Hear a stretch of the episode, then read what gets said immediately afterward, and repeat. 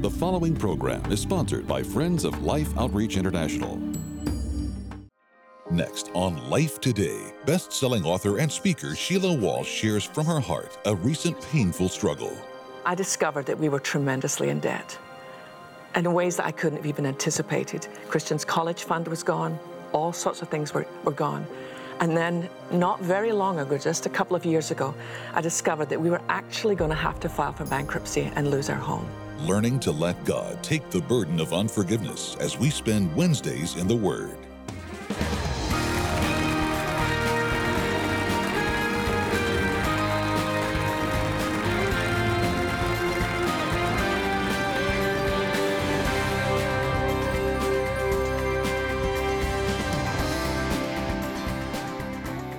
Hello and welcome to Wednesdays in the Word. I'm Sheila Walsh and I'm so glad you could join us. You know, some of the greatest lessons in life that I've learned have really come through being a mom. And I was thinking today about the time when my son Christian was 10 years old, and it was a particularly cold day here in Dallas, you know, and they're fairly rare. We just finished lunch, and Christian asked me a question. He said, Mom, would you make me a flask of hot chocolate? And I said, Sure, darling. Are you going out to play football? And he made this announcement. He said, No, Mom, today I'm running away from home. I said, Wow, that's huge news. Thank you so much for telling me. I said, Do you mind if I ask you a couple of questions? And he said, No, go ahead. I said, Did I do something, darling? Did dad do something? Did we hurt your feelings? And he said, No, it's nothing to do with that, mom. It's but think about it. There's you, there's dad, there's the dogs. Nothing important ever happens here. Said, That's very true. He said, If I don't leave now, I will never have great stories to tell in the future. So I started making his hot chocolate for him, and I said, Do you mind me asking where you're going? And he said, North. I believe I'll head north. And I said, What are you going to do for money? He said, Oh, don't worry, Mom. I intend to come home on weekends. So that was a huge relief to me as his mother. So I made him his flask of hot chocolate. I gave it to him. We put it in his backpack with his soccer ball, with a dog's blanket, a book, a pint of ice cream, interestingly enough. And he headed out the back door. And I said, Traveling mercies, do stay in touch. So I ran upstairs to the balcony where I knew that I could keep an eye on him. And he went all the way around the lake where we used to live and sat down by an old tree, unpacked his backpack, and spread out the blanket, poured himself some hot chocolate, and I imagine began contemplating life in the north. And I thought, now what do I do when he moves on? So I thought, well, I'll take the dogs for a walk, and hopefully I can stay far enough back that he, he won't see me. And if he does, I'll just have to say, I'm so sorry. Didn't know this was north. Directionally challenged mother. But eventually I realized what he was doing was he packed up everything and he was actually coming home. So that night, when he was back, when he was in bed and we'd said our prayers, I said to him, Christian, tell me about your adventure today. Did you have a good time? And he said this He said, I did, Mom, but I think I would have enjoyed it more if my bag wasn't so heavy. I thought about that for a long time. I wondered how many of us are dragging a lot of baggage through our lives. Let me just ask you a question. Wherever you are right now watching this, you might be in your office watching a computer or at home or in a hotel room. What would it look like right now if all your baggage became visible? I don't mean your pillow or your snacks. I mean the stuff you're dragging through life, the stuff that you push down into the cellar of your soul because you don't know what to do with it. You know, it might be unforgiveness, bitterness, disappointment, secrets, you know, an abortion, an affair. Maybe you're hooked in online pornography. I don't know what it is, but this baggage that you drag through every day. I want to ask you a question though. If you saw it, would you want to keep it? Or would you want to take Christ up on what is a ridiculously glorious exchange? This is how it actually reads in the message translation of the Bible. It's Matthew, and you'll know it uh, when I start the verse, you'll know where it is. It's Matthew 11, 28 through 30. But this is how it reads in the message translation Are you tired, worn out, burned out on religion? Come to me Get away with me and you'll recover your life. I'll show you how to take a real rest. Walk with me and work with me. Watch how I do it. Learn the unforced rhythms of grace. I won't lay anything heavy or ill fitting on you. Keep company with me, and you'll learn to live freely and lightly. You know, I have to say, in my own life, in the last 10 years, the most important lessons that I have learned have all been on one thing forgiveness. I gave my life to Christ when I was 11 years old. Last July, I turned 60. That's a long time of walking with Jesus. That's a long time of understanding his faithfulness. But I have to honestly say, every significant lesson that I've learned in the last 10 years have been to do with forgiveness. Now, that caused me to go back to what we know as the Lord's Prayer found in Matthew. It really is, it's not so much the Lord's Prayer, it's a prayer that the Lord gave his friends to teach them how to pray. So let me just read. I'm actually reading from the New Living.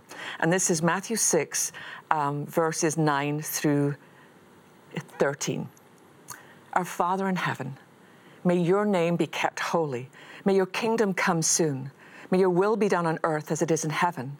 Give us today the food we need and forgive us our sins as we have forgiven those who sin against us.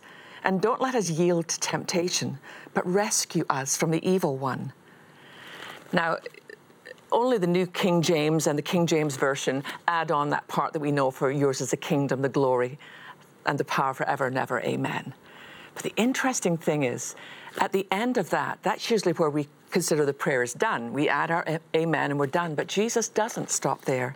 Verses 14 and 15, we read this If you forgive those who sin against you, your heavenly Father will forgive you. But if you refuse to forgive others, your Father will not forgive your sins. Why do you think that Jesus went on to unpack that? If you notice, if you read through the prayer again yourself, everything else is something we're asking God to do. May your will be done. Will you provide for us? The only thing that you and I are asked to do is forgive.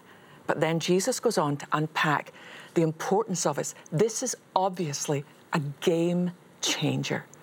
I really believe that the Church of Jesus Christ can be crippled by unforgiveness because we think there's some things that have been done to us that are, are unforgivable. And honestly, if it wasn't for the cross of Jesus Christ, that's true.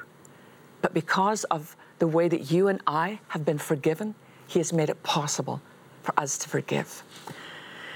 I need to confess to you here this is not just a kind of exercise in biblical truth for me, it's deeply personal. When my husband Barry and I were first married, or before actually, during our marital counseling, the marriage counselor asked me, um, you know, what are some of the things that are really important to you within your marriage? And I said, um, really just a couple of things. Number one is that we always tell each other the truth. I think you can get through almost anything if you just tell the truth to each other because the enemy loves to wreak havoc in darkness and lies. And the other thing was, I don't ever want to get into debt.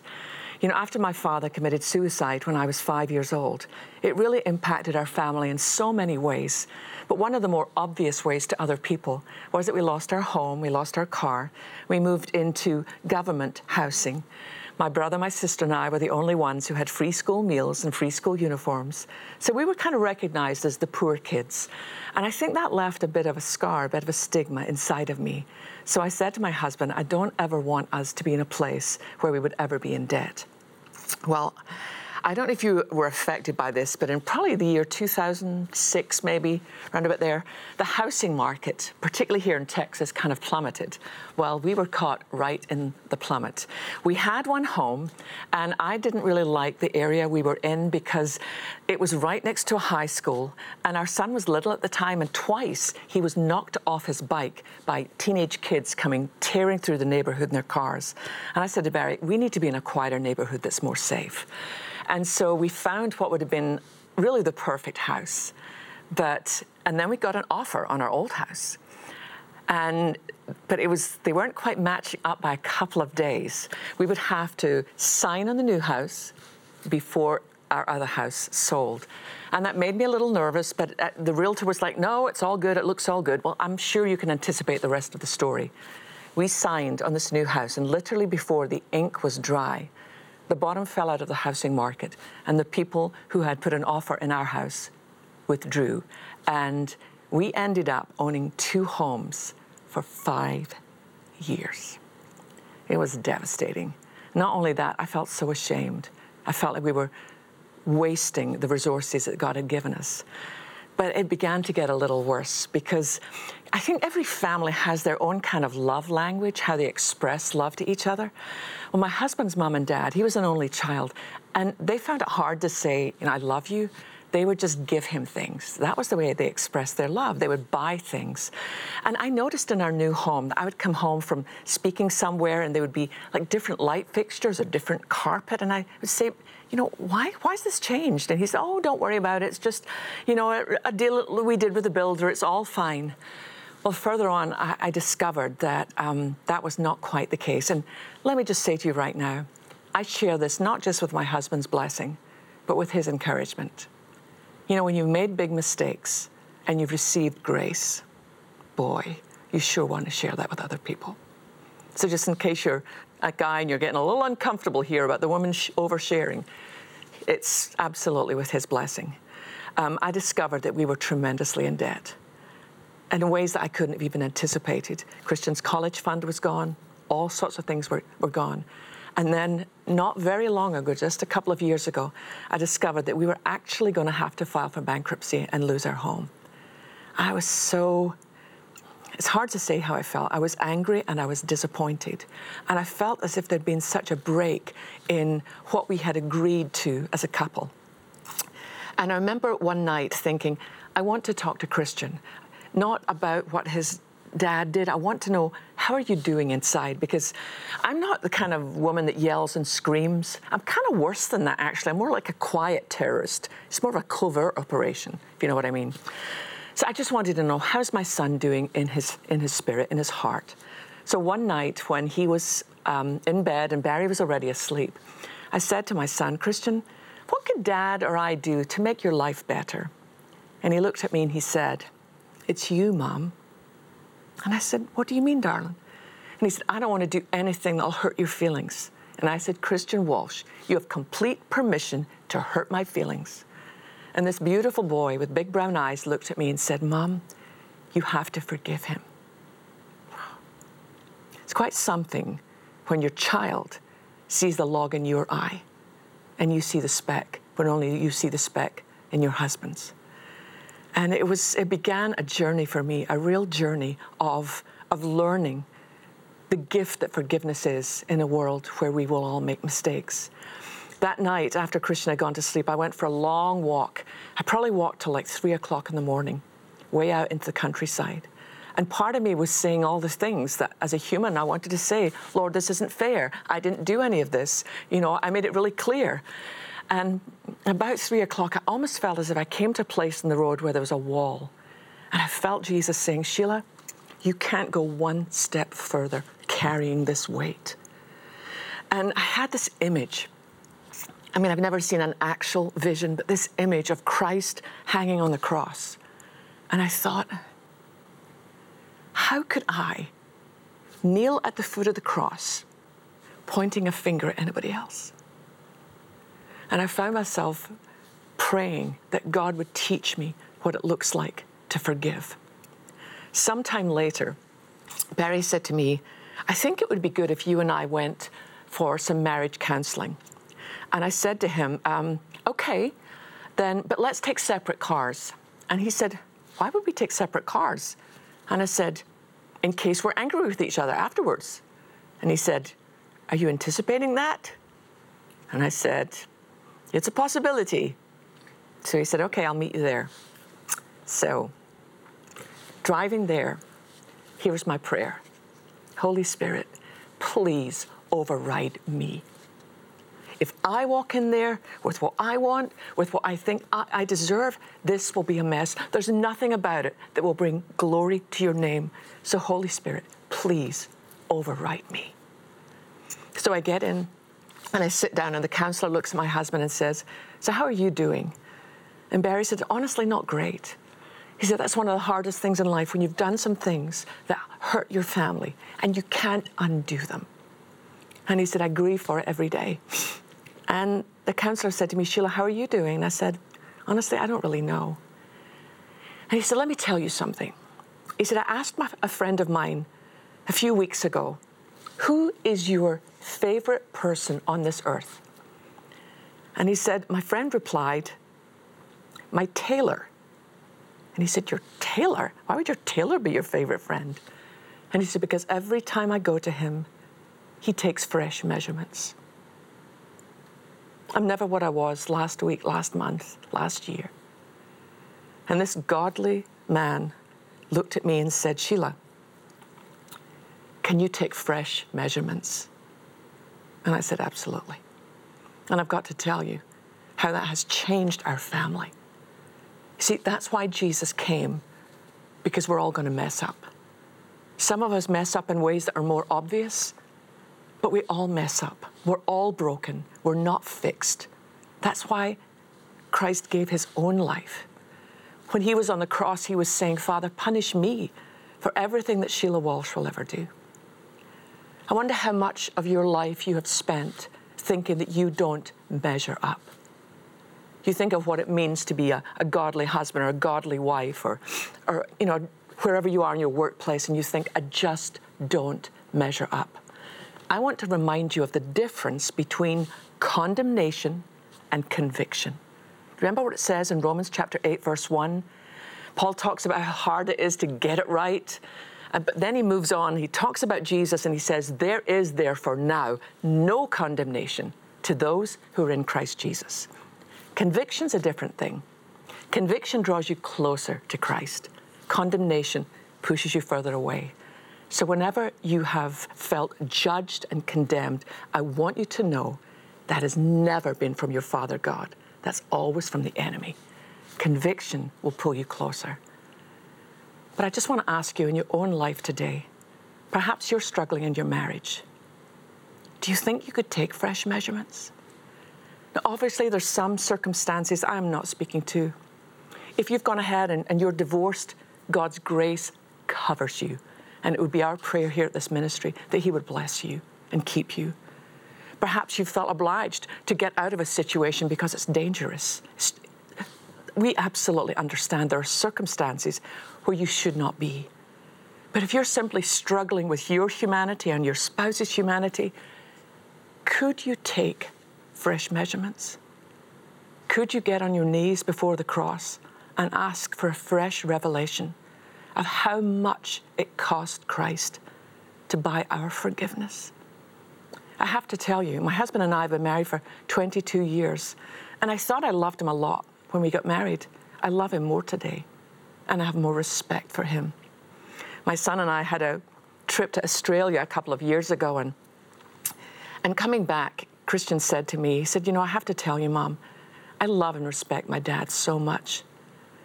And I found that Sometimes as men, we think if we're seen as vulnerable or weak with our children or our spouses, that we lose their respect.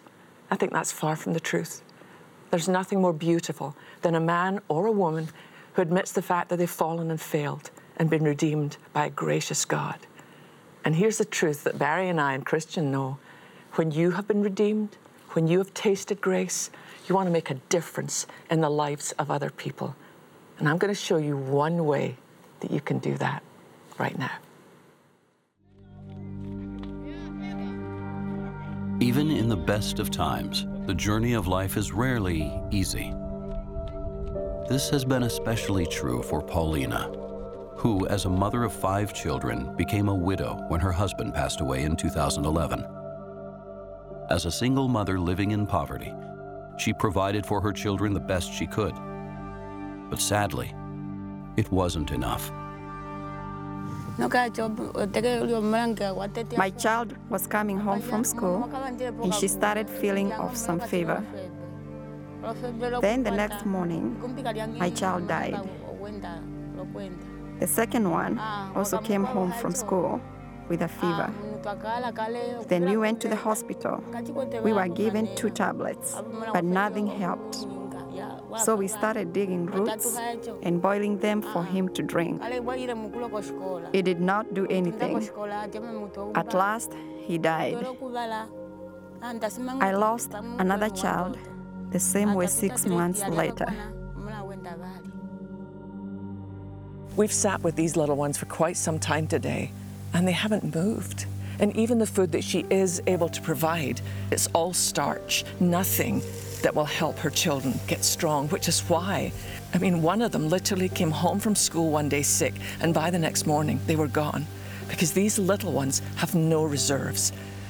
This little mother has told us that if there was a stairway right now, that she could just walk up and go home to be with the Lord and take her little ones with her, she would go because she's already got three deposits in heaven. If you've ever asked yourself, Lord, I'd love to do something for you this year, what could I do? Here's what we could do we could take care of widows, we could take care of their children. Mission feeding is so important because what we provide is protein, it's vitamins, it's everything that these little ones need to give them some resistance. And then we can honor the fact that we don't love God only in what we say, we love God in what we do and how we obey His word. I'll never forget that woman. There was such a longing in her eyes for, for this life to be over because it's just so hard. I mean, these wee ones, they're so they're so vulnerable to anything. They have no reserves, they have no stamina. So if any kind of sickness comes, they can't fight. They just simply they just die. But here's the thing I love to see a picture like that and to think, well, how horrible that is. If we left you there, that would be terrible. Here's the great news we can change that. And it's so easy. I was able to sit in one of the villages and, and feed all the children. And I thought, well, if I'm going to feed it to them, I'm going to taste it. I want to see what it's like. Because it looked kind of like oatmeal, but it's not. It is amazing. It's full of protein and vitamins, and it makes these children so strong. And you and I can do with really a little. I mean, even if you're a teenager watching this, you can join in. For just $30 a month, you can feed three children for three whole months. I mean, that's unheard of. That's like 10 bucks a child for three months. When could you ever do that? I mean, it costs more than that just to get a pizza. If you can give us $50, we can feed five children for three months. And if you are able to do 100, that feeds 10 children for three whole months. But the great news is we have some friends who've said, listen, we know the situation there is very desperate at the moment. So we want to give you a matching gift. So there's $400,000. So that if you give $30, it becomes 60 and you feed six children. If you're able to give 100, it immediately becomes 200 and you feed 20 children for 3 months. You and I have been gifted with so much. We're in this beautiful country and honestly, in our worst days. You know, I, when I think of when I felt that Barry and Christian and I were all in a really rough place, it was nothing, nothing compared to what these mothers go through. So let's decide that you and I, this year, we're going to change the lives. If the body of Christ, if we step up, we can change this and we can do it in Jesus' name. So many of these women already love the Lord, but some of them don't even know there is a God. When you put a bowl of food, in the hand of their child and say, This comes from friends you'll maybe never meet down here, but they're giving it in the name of Jesus Christ. It changes. Would you go to your phone? Go to your phone, make the best gift you can. If you want to give online, lifetoday.org. But let's change the life for these children. Let's answer the prayers of these mothers. Let's let that woman see her two children growing up strong and healthy. And let's do it in Jesus' name. In remote and impoverished villages of Africa, children are suffering, desperately in need of life saving food, facing death by starvation. Life's Mission Feeding Program is there, ready now to feed and care for children in crisis areas of Angola, Mozambique, and Sudan. With all of our previous reserves gone and Angola facing a record food shortage due to crop failure, we need to immediately replenish our funding and supplies for our feeding programs. As an answered prayer, a group of Life's friends have set a $400,000 matching gift challenge for mission feeding. This means your gift today can have a double impact. $30 for three children will be double to help feed six children. $50 to help feed five children will be double to save 10 children. And $100 for 10 children will be double to help feed 20 children. And don't forget, your $1,400 gift to sponsor a school will now be double to feed children in two schools. With your gift of any amount, we'll send you Without Rival by author Lisa Bevere. With your double impact gift of $100 or more, please request the complete illustrated children's Bible. Finally, please consider a gift of $1,000, which will now be double to help feed 200 children, and you may request our beautiful Majesty bronze sculpture. Please call, write, or make your gift online today.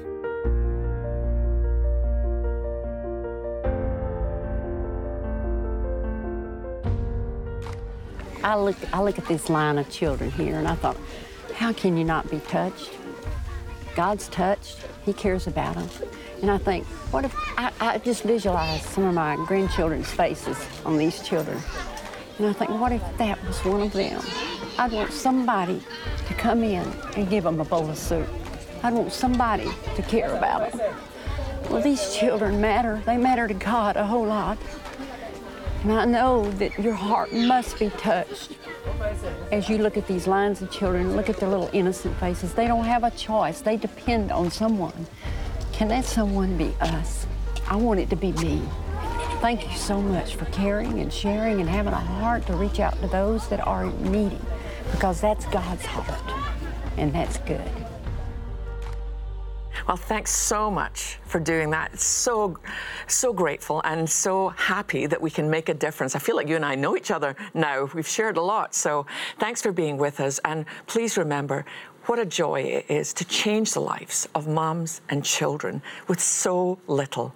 If you think of how we tend to overspend, and what a great thing it is to do for our families. You know, if you have children, I encourage them, if you're going to send in $30, say to them, would you like to contribute a dollar or 50 cents? Whatever. Let's do it as a family. Let's change this nation.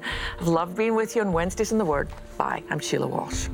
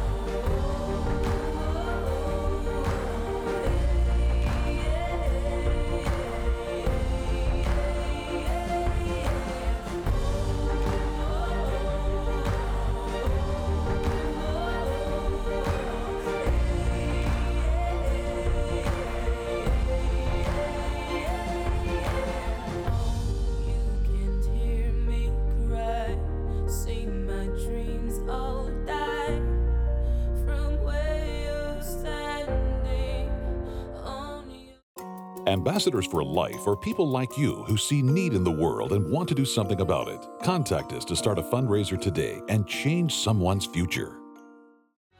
My father thought so. He always said, You pulled yourself up by your bootstraps. And it's like, Daddy, I don't even wear boots. Author and speaker Liz Curtis Higgs, tomorrow. Life Today is made possible by the supporters of Life Outreach International. Your gift will be used exclusively for the exempt purposes of life. The ministry features specific outreaches as examples of the programs it supports and conducts. Gifts are considered to be without restriction as to use unless explicitly stipulated by the donor. The ministry is a member of the ECFA.